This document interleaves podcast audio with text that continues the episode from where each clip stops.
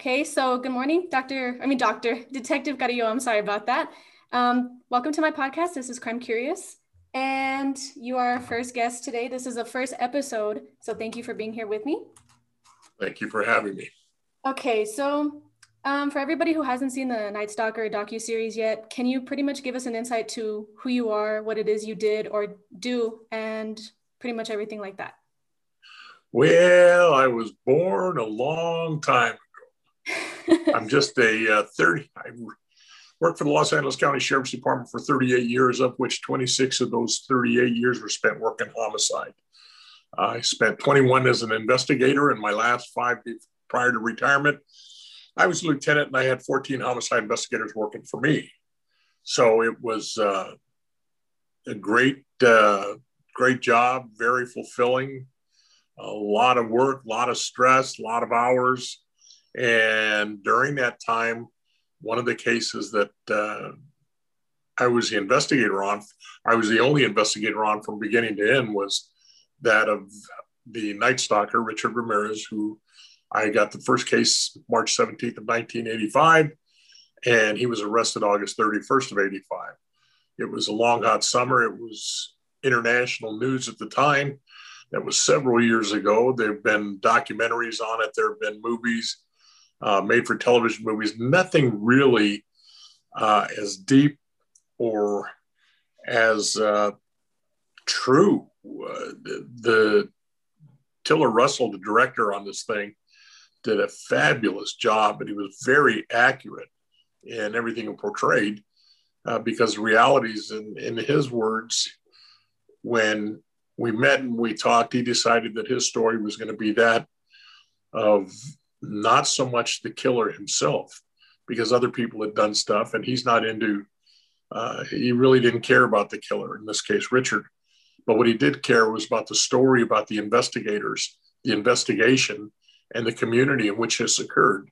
So the documentary is a four part documentary, and it's about a young Hispanic investigator that was me because it was a long time ago.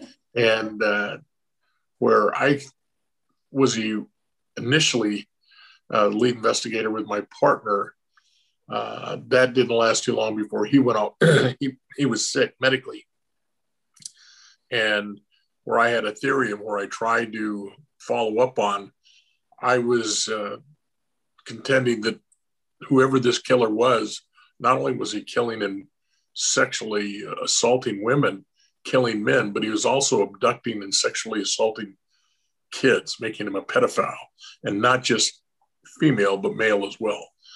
So this documentary documents the six month investigation that went into it and the personal lives of myself being unbelieved and being scoffed at for having uh, this theory, and then the toll it took on my family and, in particular, my wife. Uh, who was entrusted with taking care of the children, my three children in the house, and myself was dedicated to finding this killer who was dangerous not only to the residents of Los Angeles County, but to my family personally, because they were residents. And so I didn't have much to do with my family. And not until this documentary came out uh, did I realize the impact that it had on my wife. And I had to apologize to my wife because I had factored everything in except for the fear factor. And her rock, which is me, she leaned on me when she was frightened. I was never around. So it was a difficult time. And that's what this documentary is all about. Right, right. And That's awesome. Um, you know, honestly, I saw it. I've seen it probably three times, four times already. And um, I love your wife. She's beautiful. She's just amazing. She's wonderful. Um, well, thank you. It's very kind of you. Oh, you too. You, you're amazing. I mean, incredible. You and Frank, uh, awesome. So, when you were first approached about the docu series, I mean, how long in the making was this? How many years, or how long did it go back?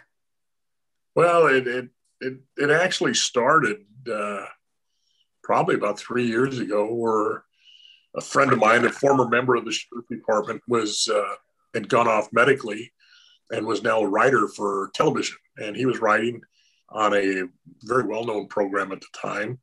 And he called me up, wanted to take me out to dinner. And uh, matter of fact, I was just with him yesterday at a family funeral. And uh, so I said, certainly. And he wanted to invite a friend, a co writer with him.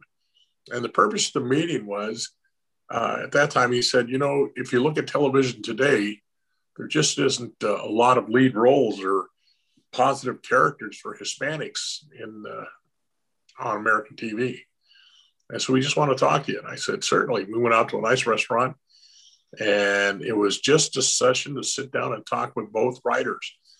And we never talked about anything other than just life and what it was like working on the Night Stalker case. And they just had a lot of questions and I answered them. And that was it. The next morning he called me up and he said, the guy really liked you. And I said, I just told him, I said, well, you, you know, I, I had a good dinner. I had a glass of wine. I met a new friend. So it was all good for me. I really don't care what happens to television. I'm not a television person.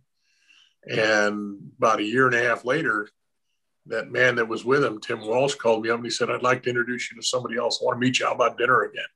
Went out to dinner again. And that's when I met Tiller Russell, the director. And uh, these gentlemen, the three of them, they're all genuine 100% great guys. They're just nice, my kind of people, uh, not pretentious at all. Uh, not what I expected out of a director. I expect to see some old gray haired guy. And this guy's young, he's cool, and calling, hey, brother, what's going on? So it was a almost like an instant bond, and we enjoyed dinner. And he said, I think you make a great character. I, I like just listening to you. You know how to tell a story. And I'd like to make a documentary, and we could do this. And uh, I told him I was in if that's what he wanted to do, if he was willing to try it. And I had seen couple of his documentaries already, excellent documentaries. And so I said, certainly, because here was a man who was really into business, do it. And now he's telling me this. And I told him the same thing, though. Uh, I really didn't, care. I wasn't interested in money. I really wasn't interested uh, in television. Uh, the only reason I'd go along with it was because I want to leave a legacy for my children, my grandchildren. So my grandkids can sit there and say, "That's my papa," you know. So that would mean a lot to me. So then we decided we'd move forward. That's what we did. That's how it started. That actually, from that point forward, it probably took another year and a half for this thing to be completed. Wow. So it's about a three year process. Wow. It came out fantastic. It's really good, really detailed. You know, it gives an insight to not just, you know, the victims, but to you guys, the hard work that you all put in to, you know, track this guy down and get him. Well, thank you. That was all the magic of Tiller Russell and his crew. Yeah, it, it was amazing. And, you know, um, one of the things is that, you know, they always mention El Paso. I'm from El Paso. I'm here in El Paso. This is where I live. And, uh, I'm like, man, you know, El Paso's always on the map for the wrong things. Every single time that we're on the map, it's it's for the wrong things. And now everybody, you know, wants to come to El Paso, wants to see where Richard's from. They want to, you know, walk around here and do all these things. And, you know, but it's it's not what they think it is. And I really hope that they do realize it's not what they think it is. You know, probably his home is torn down, you know, all that stuff. El Paso's a lot bigger now. There's just not it's not as small as it used to be back then, I guess you can say. And um, well, let me say this about El Paso. I like El Paso. Oh, I love it. Uh, my wife has rel- my wife has relatives there. I've been back there several times. Uh, I made friends with the cops out there because of this case, and we're still friends uh, today. It, it's a I I love the place. Uh, I have absolutely no problems, and I, I remember most the, the funniest thing about El Paso. I remember during right after the arrest of Richard Ramirez, there used to be a Miss USA that was from El Paso, and they had a great big billboard with her picture on it uh, on the outskirts of El Paso, and it said "Welcome to El Paso, home of Miss USA," and it gave her name. And some young, enterprising, I say young because it had to be young, it climbed up there and and in spray paint sprayed on the bottom, and also Richard Ramirez. I, so I got a kick out of it. You know, it's it is something, and you know, I recently learned that my uncles did go to high school with him too. They knew him back in those days, and they said that he was a very very quiet person. He was bullied a lot. You know, kids were able to push him around. He never did anything. He never stood up for himself. But they never thought in their mind that he would go on to do the horrific things that he did. Mm-hmm. And um, you know, I think it I think it is crazy. And I wanted to ask you, what are your true thoughts on him? When you met him, what was going through your mind? He's nothing but a man. He's nothing but a human. That's all he is. Uh, he's no this sinister, evil monster that people saw and said he looked so evil. He's nothing more than another human being. When I go into an interview room with someone like Richard or any murder suspect, uh, it's just like a professional baseball player or football player. It's game face, it's game time. And you think of nothing other than what you have to do, what your job means. And when I met him, my job was to get acquainted with him, show him that I held no ill feelings towards him because I want to talk to him and I want him to talk to me. And if you go in there making faces and pounding your fists on the table or cussing anybody out, you don't get anything. You treat them nice, you treat them just like if you were in their shoes on the other side of the fence. And, you know, you'd like to be treated with some kind of uh, real feelings, you know, uh, giving them the benefit of the doubt and giving them a break. You know, at the end of the day, they're the ones that are going to spend the rest of their lives in prison, not me. I'm going to go home and see my family. They're not. So th- th- there was no nothing special about him. Right. He was quite articulate. I mean, that's what I've heard, and you know, I've I've heard some of his interviews, and he doesn't seem to be dumb. He seems very intelligent. Um, He's well read, yeah. self taught. Uh, that's for sure. He had studied serial killers. He's, out of his words, I can tell you everything from the time the Romans fed the Christians to the lions to the modern day son of Sam. You know, he was, he knew all, him, while he was in custody, him and Ted Bundy used to write to each other. They used to correspond. And he was excited when we took him to jail and he found out that he was going to be in the same cell that Angelo Buono was in, who was one of the Hillside Stranglers. He was actually excited. He referred to me as Gil he referred to my partner as Mr. Salerno because he had respect for Mr. Salerno because he had worked on Hillside Strangler. Wow. You know, also um, in the docu series, it shows a couple times that you guys were really, really close to having him. One of those times was in the dentist office. What went through your mind? How how upset were you when you realized that alarm didn't go off and you missed him again? Well, I, it, I wasn't upset at the alarm uh, because that's nothing more than mechanical. And, you know, and, and unfortunately, I, I, had to explain to a few people because they say, boy, LAPD really messed up. LAPD did mess up. When you, what's your favorite base? Do you follow baseball at all? Yes. Who's your favorite team? San Francisco. Okay, with San Francisco's up there. When the catcher for San Francisco lets a ball get by him and the winning run scores. You don't say that the whole team is no good. You don't say the Giants suck. It's, hey, their catcher made a mistake. You blame the catcher. He's the one that made the mistake. Well, in this case, it wasn't like it was an electronic device that didn't operate properly, just like a television or radio, anything in your home. They put the alarm in, it didn't work. We got notified later that it didn't work, and so shame on us.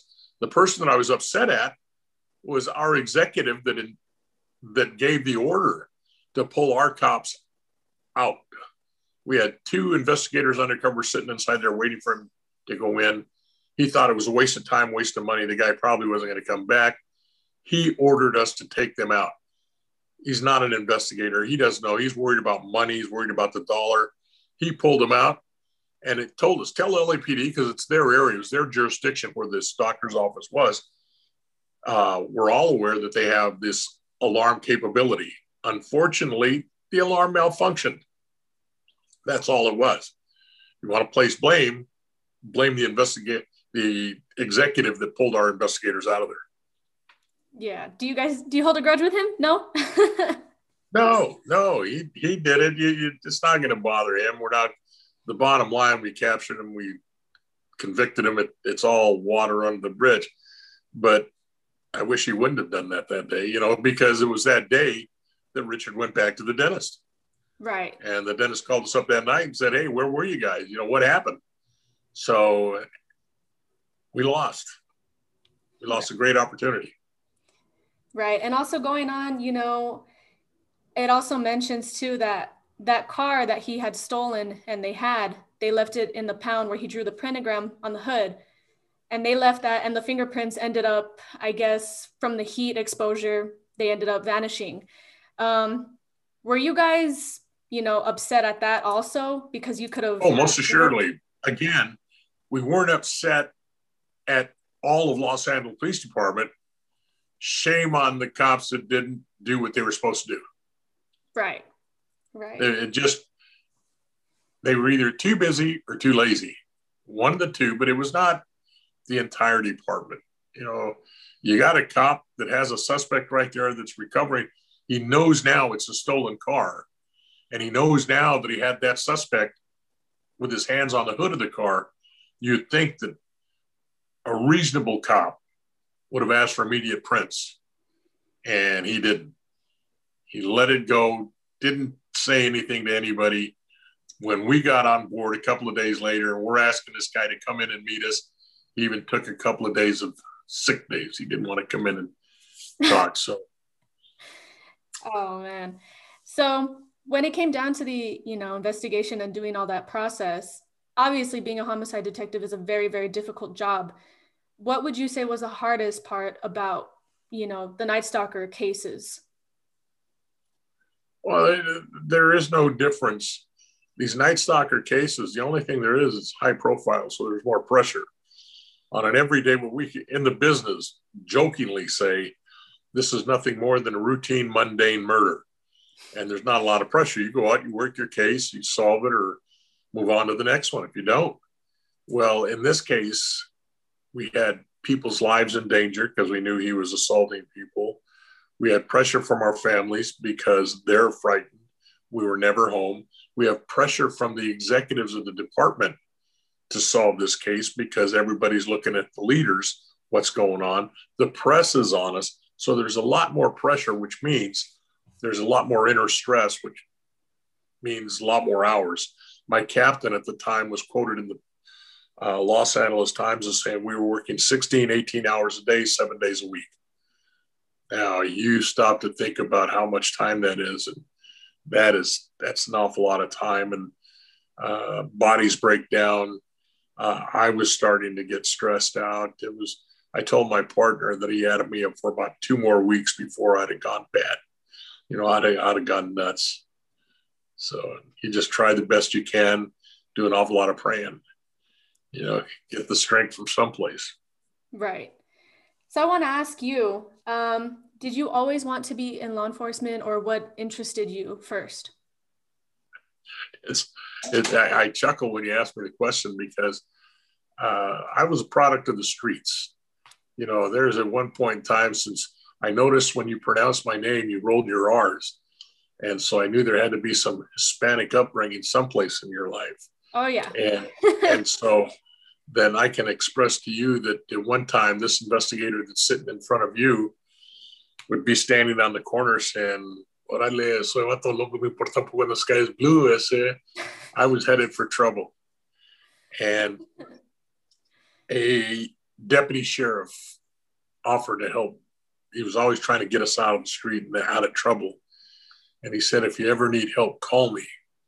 Well, I wasn't going to graduate. I have six sisters. I was going to be the first one that wasn't going to graduate. And my English teacher said, You give me a term paper, and if it's good enough, I'll give you a D, which will allow you to graduate. So I asked him if he would help me write a paper, and he did. I want to write it about Cox. And he told my parents then, he took me home and said, Sign for this boy to get off the streets or he'll end up dead or in prison. So I graduated at age 17, and right after graduation, I went. In, my parents signed for me, and I went into the army. And I ended up in Vietnam. I had just turned 18 uh, two months prior. Ended up in Vietnam right at the beginning of what is well known as the Tet Offensive, which was a, an all-out push, a lot, a lot of rockets and mortars where I was at. So it was an ugly time.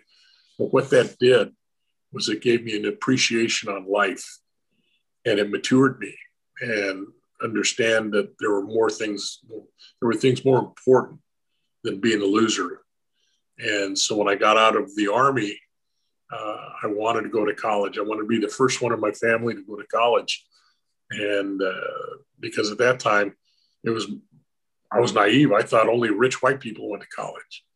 So I started college right away. As soon as I got out, uh, I wanted to become a cop then because I wanted to give back what some cop had given me. And that was he saved my life. And number three, I wanted to start dating my ex girlfriend. broke up with me when I was in Vietnam so I could get her back and eat out of the palm of my hand so I could break up with her and watch her suffer like I did. And so I got out in June.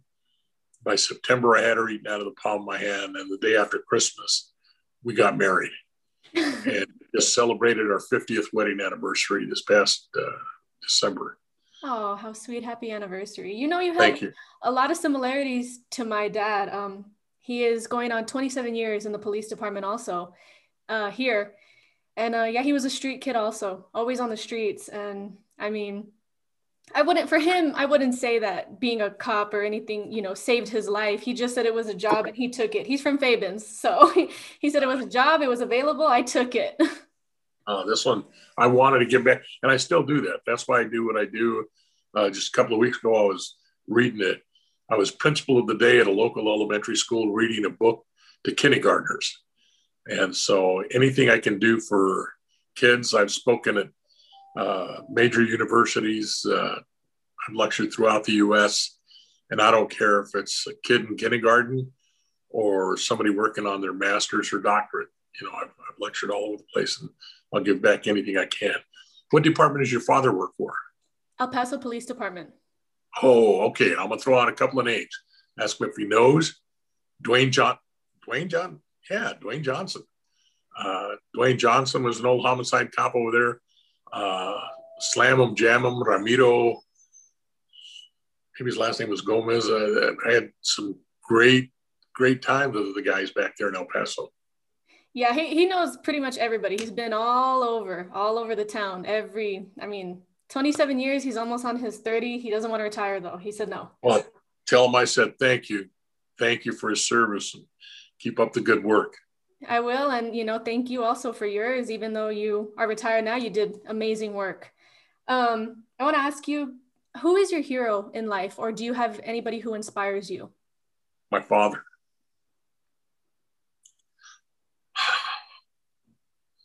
My father uh, didn't have formal education. And uh, he, his first father died at an early age. His stepfather came in and then they ran him out of Dodge because he was molesting one of his sisters. And so my father was the father to his siblings. And there were probably Louis, Marcelino, Frankie, Daniel, Gula, probably about seven boys and three sisters. Were about at least 10 of them and he was the dad to them. He raised them without an education. Came out here, had seven of his own kids, and nobody in my family ever went to jail, so he did something right. Left everything paid for, uh, and he never told me what to do when I was a kid. Even as an adult, he never said do this, do that. He he hinted or gave me advice, but allowed me to make my own decisions. I watched the way he handled my older sisters, and what a job he did. And he set the example. And at one point in time, I was going through some advanced training in the department, and they asked us, they asked the class to get in groups. We each broke up, and they wanted us to name three of the uh, best known leaders, three leaders that were on their list, and what are the qualities of becoming a great leader. And so at that time, you had guys named like, you know, George Washington, uh, General Schwarzkopf, and they're big, big guys. And uh, what does it take to be a leader? Education, perseverance, humility, understanding, and all these attributes to be a good leader. And they said, okay, thank you. Took a break. And the guy that was instructing the class came by and says, Gil, he says, what'd you think of our little training session? I said, it was all right. He says, What do you think about your leaders? And I said, It was fine. I said, It was good. He says, Who was your leader? I said, Well, my leader wasn't up there. He says, Who's that? And I said, It was my dad. I said, but he wasn't up there. So why'd you put his name? I said, because he didn't have the attributes. And he says, it doesn't matter. You're dead. That's the real answer we're looking for. It's people that influence you, your father, your teachers, uh, people that influence you in life. And he said, Will you tell that story when we come back up? I said, No, I can't. I'll, I'll get emotional. So he said, Do you mind if I share it? I said, No, you can. So he did. And so my dad was still to this day. And if you watch the documentary, all I ever want to do in life was make him proud. And the night that we convicted him, uh, as I had never cried as an adult male, never. And I came home and I got in bed and I was just crying like a baby. My wife just leaned over and said, It's okay. He was with you. He was with you because I missed my dad. He's my hero. That's wonderful. And I do believe he was with you the whole process, still with you today. Always, anybody who's ever passed, they're in our hearts. You know, we pray to God that they're okay on the other side. Um, sure. Let's get back to, you know, Richard. Let's see. Um, when the trial was going on, of course, you were a witness, you had to be. What did you think in the courtroom when he was, you know, pulling those shenanigans or when the groupies came? What are your thoughts? it didn't none of that bothered me at all you know as he said ah it goes with the territory well that, i expected that uh, of him he, once again he's nothing more than human these females the groupies that were following him they were uh, one one day we were there and uh, two beautiful ladies they were attorneys. There's no doubt in my mind they were attorneys they had their little attaches with their briefcases uh, dressed right out of a fancy magazine business suits uh, but very very pretty. And as they were, as Richard was walking out, when Richard would walk in the courtroom, first thing he'd do is he'd scan the section where the public sat to see which what pretty girls were around there that day. Then, when it was time for him to end, he would walk out and make eye contact with the one he wanted. Well, as he's walking out, he's walking right by me, and I see him, and I see these two beautiful ladies. One of them sitting right on the corner. She blew him a kiss and spread open her legs for him and uh, so you know it didn't I, I went back and told my partner i said heck put me in custody see if it works for me too you know but it, there you know i you, you can't i don't know i don't worry about anybody else you know one of my uh, college students told me he was from the south and he said my daddy always taught me some things just need a whole lot of leave alone and so that just tells me, man, I, I, I can't control what those people want to do or what he does. I only can do what I can do. Right. Was this your first ever case in homicide or was it just your first major case? Oh, this was the first major case. I had been working murders for four years already. Okay. And and so you figure at that time during those years we were probably getting 15 to 20 murders a year and that wasn't counting officer involved shootings or just regular suicides, accidentals, or anything like that. So I'd seen a lot of death, done a lot of investigating uh, when I got this. Wow. All right. Um, let's see. Um, I think you mentioned in the docu series that you pray for everybody at night. You pray for everyone. Um, does that include you know people who you've crossed paths with such as richard or just people like that in general every night or every morning if i'm too tired when i go to bed because i'll fall asleep when i'm praying well whenever so you pray in general yeah. i guess yeah yeah but uh, every day i do and in the end i add on uh, and one more thing because by this time now i'm just talking to him and i said I'd like to add uh, pray for the soul. And Richard's one of the guys that I pray for his soul.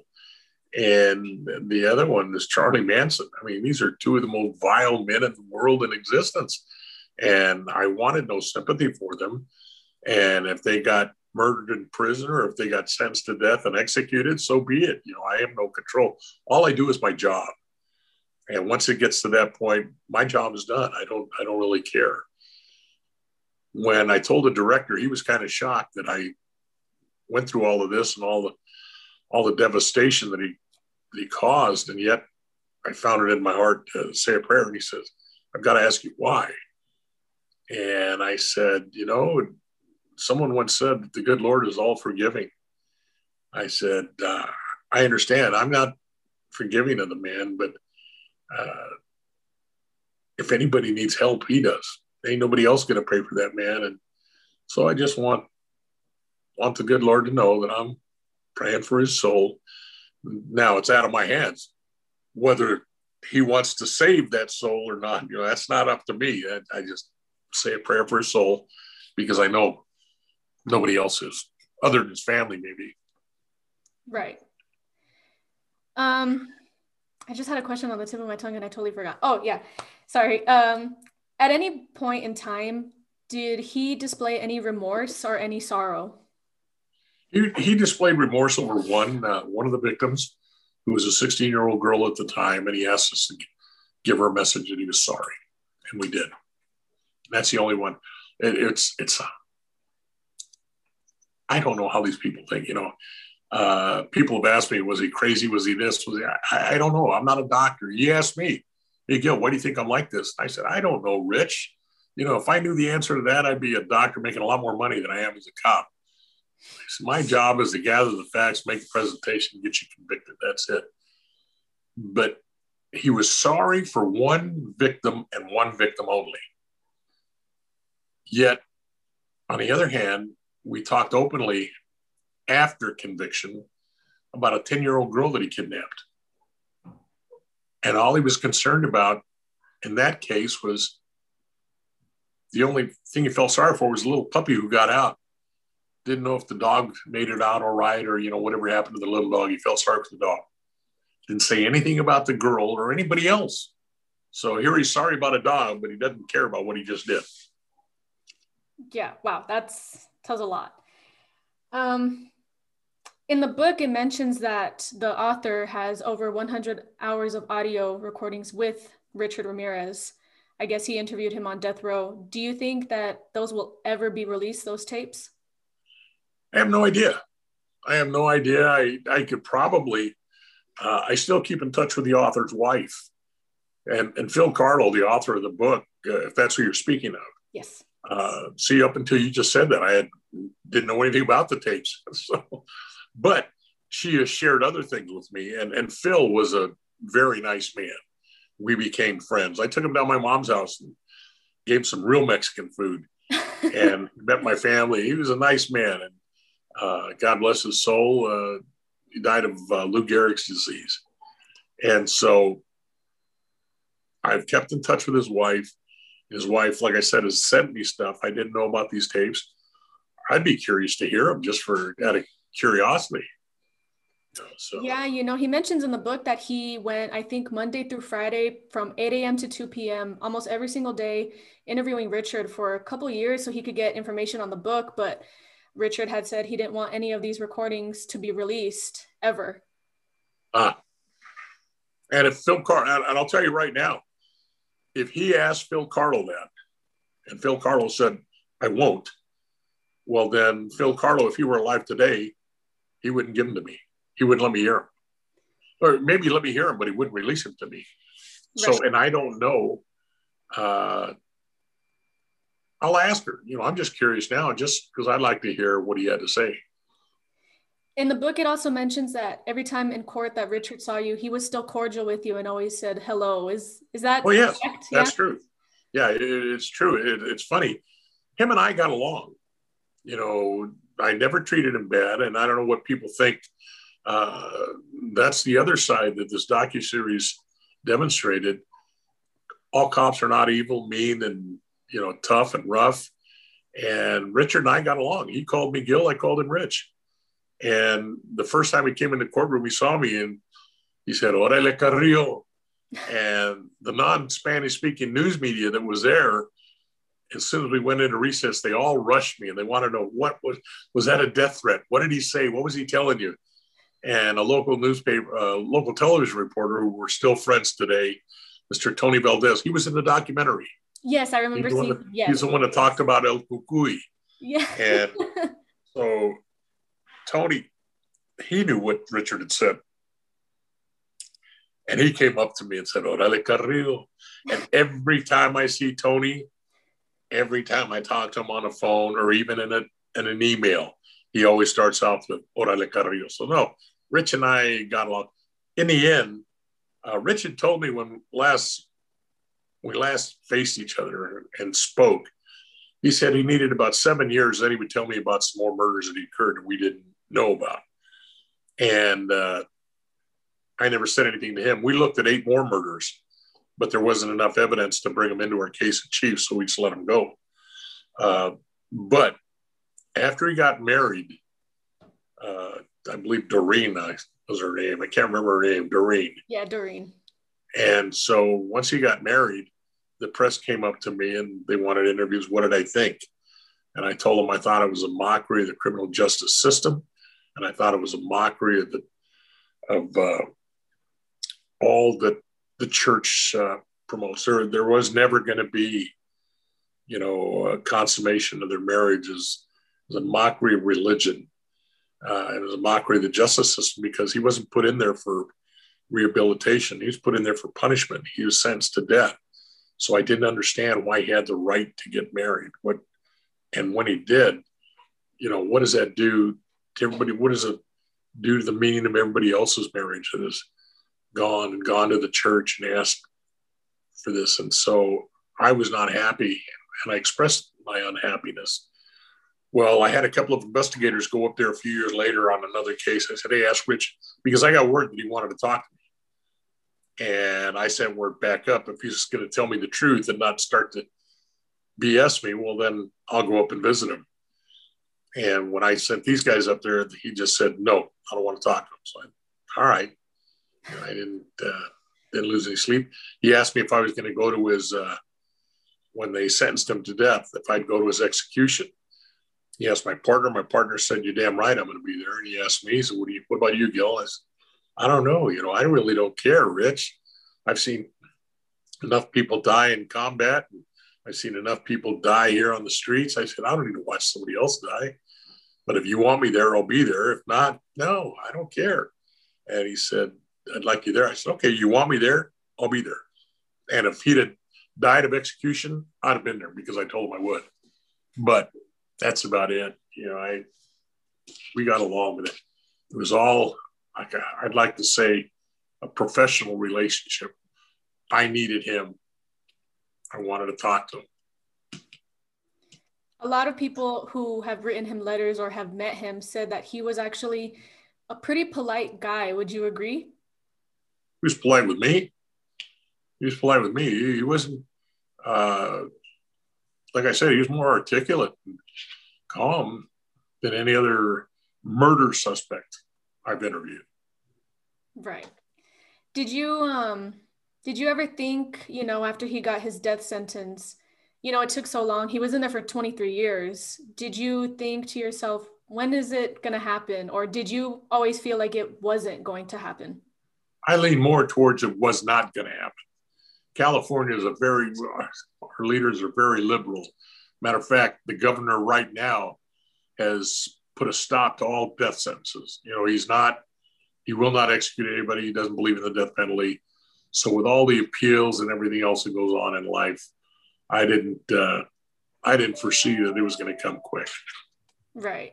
There's some people who, you know, on TikTok get upset because maybe they like Richard Ramirez and they're interested. And then somebody brings up the Menendez brothers and they say that's not the same thing. Do you agree or do you kind of feel like the Menendez brothers still murdered people also? No, I, I don't understand the, the relationship. I, I guess I don't really understand your question. A murder is a murder. There is, you know, it, you, you, you should not be allowed to take the life of anyone. And when you do, if you stop to think about it, murder is nothing more than an irrational act followed by acts of rationality. It's irrational to take somebody's life, but the rational side, as soon as you've done it, comes out and says, "Oh, now I got to hide. I can't be caught. I got to do everything to get away from it. So the Menendez brothers, they killed their parents and they're in prison. That's where they should be. Whether they die in there, once again, it's not up to me. It's up to somebody else. Right. Um, should I always I keep forgetting my questions. Um I forgot what I was going to ask you. oh yeah. In the book it does mention that you and Richard spoke Spanish to each other. Was he more fluent in Spanish than he was in English? I, I can't say he was very he was fluent and we spoke but most of the time we spoke in spanish it was very short term you know we spoke a lot of the street stuff. You know I, I, I told you in the beginning you know so we could speak it but he spoke his english was fine. So it was easy enough for us to communicate in english. Right. Um, one last question. Um, so do you have any advice for anybody who's watching this that wants to be a homicide detective or involved in law enforcement? Well, I, I tell you, I, I, hope some of your listeners out there, if they want to be uh, in law enforcement, I encourage them to follow their dreams. Uh, I believe it's a great job. It did great things for me. It gave me a great deal of satisfaction. And I owe that job everything. Otherwise, if it weren't for that job, you wouldn't be wasting your time talking to me via Zoom. uh, if they're going to be, and, and, in order to do, end up doing what I'm doing or what I did as an investigator, uh, you start at the bottom, you start at patrol. And if you get into law enforcement, you have to remember a couple of things. Number one, never forget where you came from. Never forget where you came from. And you can't do it alone. You need the support of someone, whether it be a brother, a sister, a girlfriend, a wife, a mother, a father. You need a support system that's going to support you because you're going to go out and you're going to see some ugly things that are never going to leave your mind. You'll remember them for the rest of your life. They're very traumatic. You'll see other things that are very rewarding that you saved someone's life and you're so happy you took that job. Just you have to have the understanding that people do what they do for a reason. You don't have to condone it, but you have to understand it. I understood why Richard had to kill or why he had to rape. I didn't condone any of it, but I understood why. And so you have to have that understanding. You cannot uh, let your own personal feelings get in the way of your work people depend on you and you have to put your personal feelings aside. If you want to go into investigative work, in specific homicide work, well, then you have to realize that a homicide investigator is not a job, it's a lifestyle. So your whole world is dedicated towards solving someone's death. You owe that to the decedent and you owe it to their family to give every bit of work time you have available to them, which means I spent more time with my partner than I did with my family because, and my wife knew uh, there's a program on television called The First 48. And in my world, it was more like the first 72. We would work, I've testified in court that I'd gone straight 37 hours without going to bed on a case when I finally, because something else had come up, somehow ultimately led to an arrest and to a confession. And so those are the kind of hours you put in. And that's kind of dedication it takes. You have to have that ability. It took me three stops to get home because I was so tired, you know, pull over, grab a coffee or grab something to drink. Uh, but nonetheless, you got to be able to, got to be able to do that. And in order to get to that place, not only in patrol work, but in uh, homicide work, everything relies on your ability to document in the English language properly. Right, right, right. If it's not written, it didn't happen, and everything has to be communicated like that so that someone who knows nothing about police work could pick up your report and know exactly what happened at that murder scene and exactly what it looked like. So that's what you have to have the ability to do. It's a great job. I, I wouldn't if I had to do it all over again, I wouldn't trade any of it. Right. Um, I'm curious because you just said that you understood why Richard did what he did, or what do you mean by that? I took, I give all credit to, to a professor of mine at Cal State LA. His name was Robert Morneau. Dr. Morneau was a retired FBI agent who taught advanced criminal investigation pertaining to sex crimes. I took two semesters from him, and he required more work than any professor I had ever had. he said, making me a reasonable and prudent sex crimes investigator. That's why in the beginning, I was seeing things that others weren't. And that is, in order to be that reasonable and understanding investigator, you have to have understanding.